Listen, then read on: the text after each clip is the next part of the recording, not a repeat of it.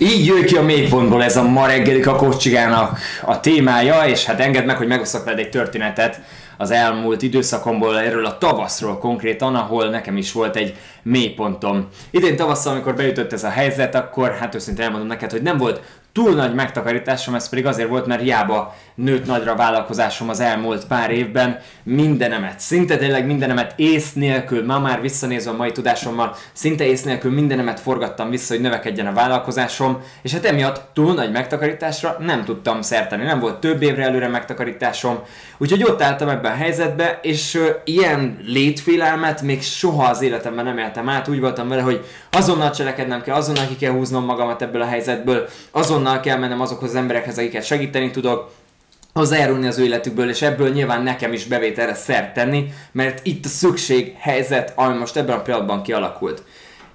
Emlékszem azonban arra, hogy az elsőre nem volt ennyire könnyű, mert az első gondolataim azok elképesztő önmarcangolásba mentem bele. Tehát azt éreztem, hogy hogy lehettem ilyen köcsög, hogy lehettem ilyen bunkófasz, hogy az elmúlt hónapokban, egy egy hónap előtte elmentem Amerikába egy körülbelül 3 milliós útra, hogy előtte fél évvel felbéreltem életem addigi ö, legdrágább tanácsadóját, és hogy ez, ezeket a dolgokat nem tettem volna, akkor most plusz 10 millió, 15 millió lenne a zsebembe, és nem csak annyi, amennyi most ebben a pillanatban. Tehát egyszerűen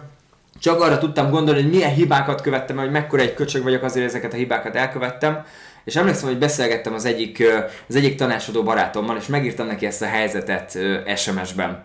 És annyit írt vissza erre, én soha nem fogom elfelejteni azt az SMS-t,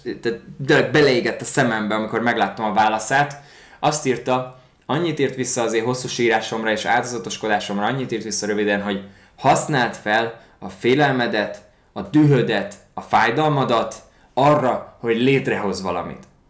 És ez a mondat, hogy használd fel a dühödet, az érzelmet, hogy nem kell, hogy tönkre legyenek ezek a dolgok, hogy nem kell, hogy az érzelmeid ellen legyenek, hogy nem kell, hogy ezek szét, ö, szétszedjenek téged. Hogy amikor elindul az önmarcangolás, amit el lehet, hogy te is átélsz ebben a pillanatban, ha most a válság miatt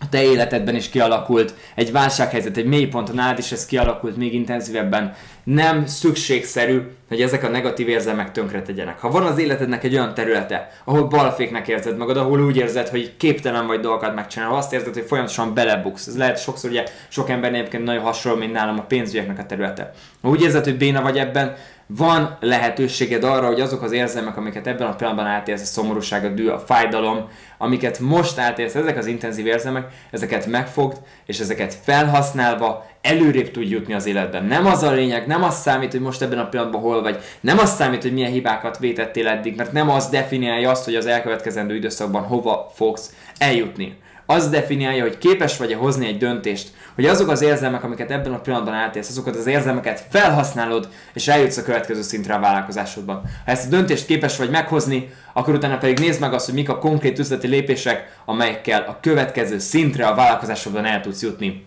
Van nekem egy kedvenc filmem, amit úgy hívnak, ez egy erősen spirit film, Youtube-on meg is tart feltöltve, tehát ez a minőségét, meg a, a, a, a castot, meg a büdzséjét az egész filmnek előrevetítő, Youtube-on megtart feltöltve, de egy kibaszottul zseniás filmről beszélünk, ez a Békés Harcos útja című film, amit nagyon-nagyon ajánlok sok mindenkinek, főleg ebben a jellegi helyzetben, ez engem sokszor átsegített az ilyen mélypontokon. Ebben a filmben igazából megnézheted Szokratésznek, a benzink utas filozófusnak, és Dan Millmannek, a fiatal olimpiára olimpiára készülő amerikai tornásznak a történetét. Igazából amit végignézhetünk ebbe a sztoriba az az, hogy Dan Millman a tornász hogyan vált egy egocentrikus létezésből egy belső középponti létezésbe, egy sokkal spirituálisabb létezésbe, és csak a külvilágnak élésből hogyan vált át egy, egy belső világból történő alkotásba. Azt szeretem ebben a filmben, hogy van egy pillanata, amikor Szokratész azt mondja Dan Millmannek, hogy csak a bolond sír, a harcos cselekszik. Számomra ez az eszenciája annak, amiről a mai kakócsigában beszéltem. Hogyha szeretnéd a konkrét üzleti tanácsaimat és tippjeimet is megnézni, hogy hogyan gyere ki ebből a válságból, akkor töltsd le az epizódnak a részletes leírásában benne van egy link, amiben találsz egy dokumentumot, aminek az a neve, hogy hogyan tovább akcióterv egyéni vállalkozóknak, és ebben a dokumentumon 6 pontban leírom azt, hogy hogyan tudsz a vállalkozásodban a következő szintre jönni, hogyan tudsz győztesként kijönni ebből a helyzetből. Ne feledd el a mai adásnak az a mondata, hogy csak a bolond sír, a harcos cselekszik, használd fel a félelmeidet, a fájdalmat, a dühödet arra, hogy létrehoz valamit, amire később nagyon büszke leszel. Találkozunk a holnapi kakócsigában.